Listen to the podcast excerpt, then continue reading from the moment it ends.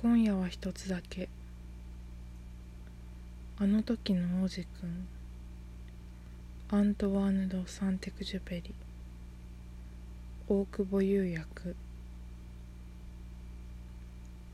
9星から出るのにその子は渡り鳥を使ったんだと思う。出る日の朝自分の星の片付けをした。火のついた火山のすすを丁寧に払った。そこには2つの火のついた火山があって朝ごはんを温めるのにちょうどよかった。それと火の冴えた火山も一つあったんだけどその子が言うには万が一のためにその火の消えた火山も同じように裾を払った。しっかり裾を払えば火山の火もドカンとならずにチロチロと長続きする。ドカンといっても煙突から火が出たぐらいの火なんだけど。もちろん僕らの世界では僕らはあんまりちっぽけなので火山のすす払いなんてできない。だから僕らにとって火山ってのは随分厄介なことをする。それからこの王子くんはちょっと寂しそうにバオバブの目を引っこ抜いた。これが最後。もう絶対に帰ってこないんだ。って。こういう毎日決めてやっていたことがこの朝にはずっとずっと愛おしく思えた。最後にもう一度だけ花に水をやってガラスの覆いをかぶせようとした時その子は不意に泣きたくなってきた「さよなら」って。その子は花に言った。でも花は何も返さなかった「さよなら」でもう一度言った。花はえへんとやったけど病気のせいではなかった。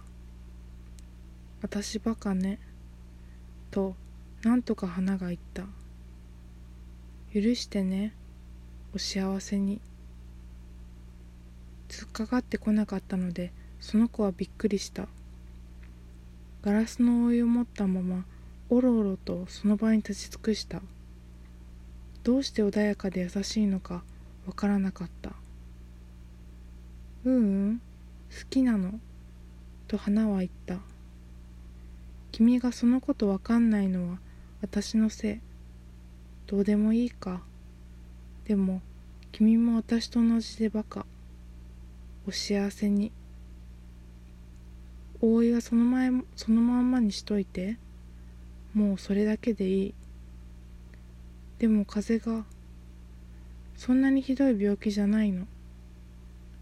夜ひんやりした空気に当たればよくなると思う。私花だから。でも虫は毛虫の一匹や二匹我慢しなくちゃ。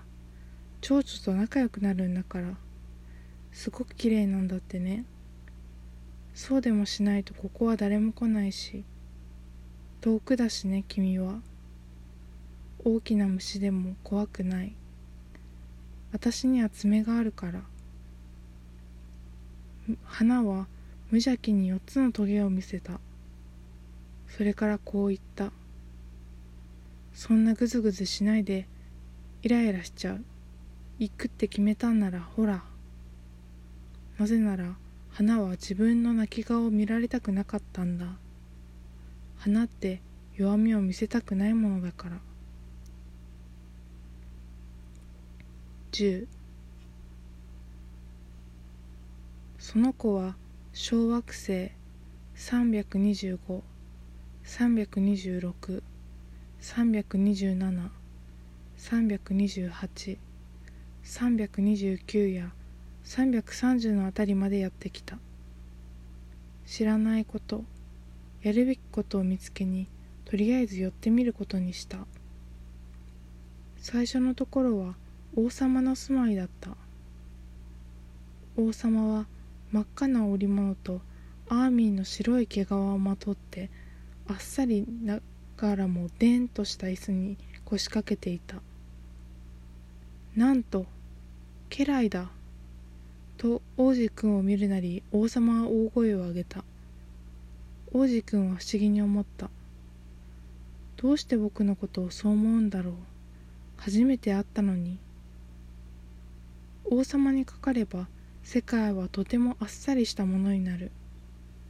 誰も彼もみんな家来。その子は知らなかったんだ。地高をよれ。世を見たい。王様はやっと誰かに王様らしくできると嬉しくてたまらなかった。王子くんはどこかに座ろうと周りを見た。でも星は大きな毛皮の裾でどこもいっぱいだった。その子は仕方なく立ちっぱなし。しかもヘトヘトだったからあくびが出た。王の前であくびとは作法がなっとらん。と王様は言った。ダメであるぞ。我慢なんてできないよ。と王子くんは迷惑そうに返事をした。長旅で寝てないんだ。ならばあくびをせよ。人のあくびを見るのもずいぶんご無沙汰であるな。あくびとはこれはそそられる。さあまたあくびをせよ。言うことを聞け。そんな迫られても無理だよと王子くんは顔を真っ赤にした。むむむではこうだ。ある時はあくびをせよ。またある時は王様はちょっと詰まってご機嫌斜め。なぜなら王様は何でも自分の思い通りにしたくてそこから外れるものは許せなかった。いわゆる絶対の王様ってやつ。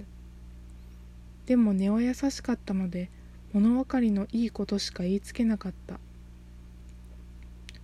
王様にはこんな口癖がある。言いつけるにしても将軍に会長になれと言って将軍が言うことを聞かなかったらそれは将軍のせいではなくこちらが悪い。座っていい？と王子くんは気まずそうに言った。座るであるぞ。王様は毛皮の裾を厳かに引いて言いつけた。でも王子くんにはよくわからないことがあった。この星はごくごくちっちゃい。王様は一体何を治めているんだろうか。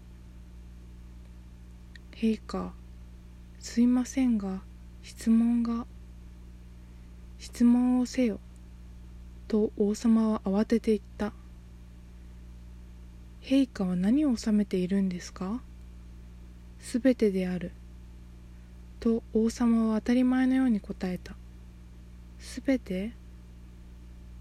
王様はそっと指を出して自分の星と他の惑星とか星とかみんなを指した。それがすべてと王子くんは言った。それがすべてである。と王様は答えた。なぜなら絶対の王様であるだけでなく宇宙の王様でもあったからだ。なら星はみんな言う通りになるの？無論と王様は言った。たちまち言う通りになる。それを破る者は許さん。あまりにすごい力なので王子くんはびっくりした。自分にもしそれだけの力があれば44回と言わず72回いや100回でもいやいや200回でも夕暮れがたった一日の間に見れるんじゃないか。しかも椅子を動かすに。そう考えた時ちょっと切なくなった。そういえば自分の小さな星も捨ててきたんだって。だから思い切って王様にお願いをしてみた。夕暮れが見たいんです。どうかお願いします。夕暮れって言ってください。もし将軍に花から花へ蝶々みたいに飛べであるとか悲しい話をかけであるとか会長になれであるとか言いつけて将軍が言われたことをできなかったとしようならそいつかこの王かどちらが間違ってるとそちは思う？王様の方です。と王子くんはきっぱり言った。その通り。それぞれにはそれぞれのできることを任せねばならぬ。物事が分かって初めて力がある。もし国民に海へ飛び込めと言いつけようものなら国がひっくり返る。そのようにせよと言っているのはそもそも物事をわきまえて言いつけるからである。じゃあ僕の夕暮れは？と王子くんは迫った。なぜなら王子くん一度聞いたことは絶対に忘れない。そちの夕暮れなら見られるぞ。言いつけよう。だが待とう。うまく収めるためにもいい頃合いになるまでは。それはいつ？と王子くんは尋ねる。むむむ。と王様は言って分厚い暦を調べた。むむむ。そうだな。だいたい午後7時40分ぐらいである。さすれば言う通りになるのがわかるだろう。王子くんはあくびをした。夕暮れに会えなくて残念だった。それにちょっともううんざりだった。ここですることはもうないから。と王子くんは王様に言った。そろそろ行くよ。行ってはならん。と王様は言った。家来ができてそれだけ嬉しかったんだ。言ってはならん。措置を大臣にしてやるぞ。それで何をするの？む。人を裁くであるぞ。でも裁くにしても人がいないよ。それはわからん。まだこの王国をぐるりと回ってみたことがない。年を取ったし大きな馬車を置く場所もない。歩いて回るのはくたびれるんでな。ふーん。でも僕はもう見たよ。と王子くんはかがんでもう一度ちらっと星の向こう側を見た。あっちには人っ子一人いない。なら自分を裁くである。と王様は答えた。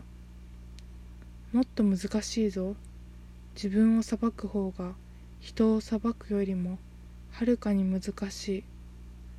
うまく自分を裁くことができたならそれは正真正銘賢者の証だ。すると王子くんは言った。僕どこにいたって自分を裁けます。ここに住む必要はありません。むむむ。確かこの星のどこかによぼよぼのネズミが一匹おる。夜物音がするからな。そのよぼよぼのネズミを裁けばよい。時々死刑にするんである。そうすればその命はそちの裁き次第である。だがいつも許してやることだ。大事にせねば一匹しかおらんのだ。また王子くんは返事をする。僕試験にするの嫌いだしもうさっさと行きたいんです。ならんと王様は言う。もう王子くんはいつでも行けたんだけど年寄りの王様をしょんぼりさせたくなかった。もし陛下が言う通りになるのをお望みなら物分かりのいいことを言いつけられるはずです。言いつける。ほら1分以内に出発せよとか僕にはもういい頃合いなんだと思います。王様は何も言わなかった。王子くんはとりあえずどうしようかと思ったけどため息をついてついに星を後にした。措置を他の星へ使わせるぞ。その時王様は慌ててこう言った。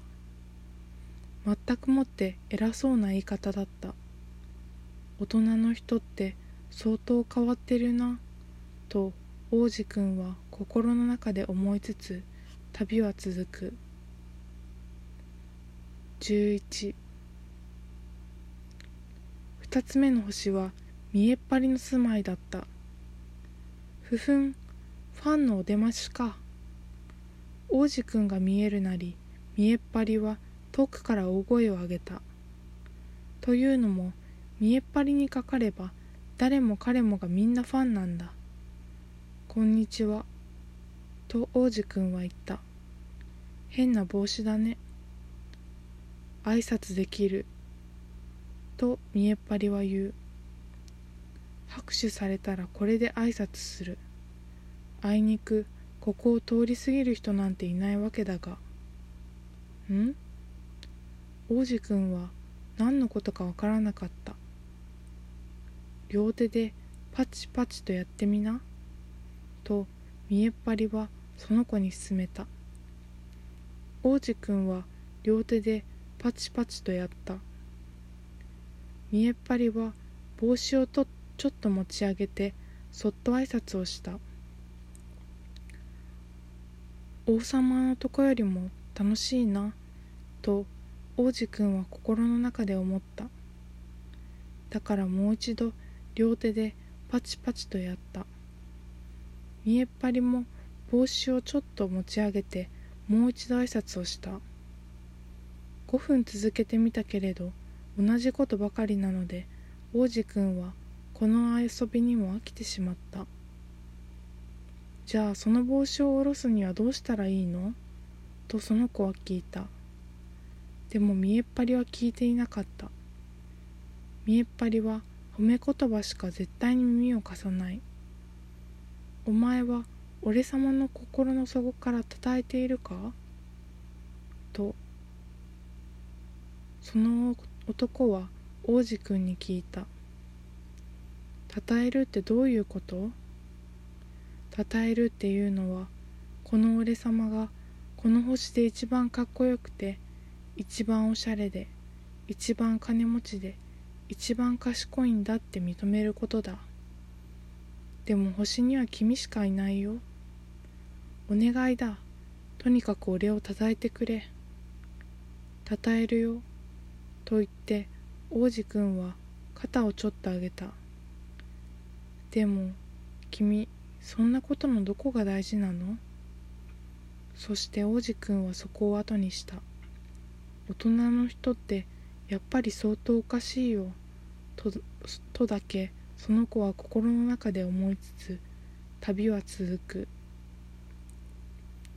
今夜は一つだけ。おやすみなさい。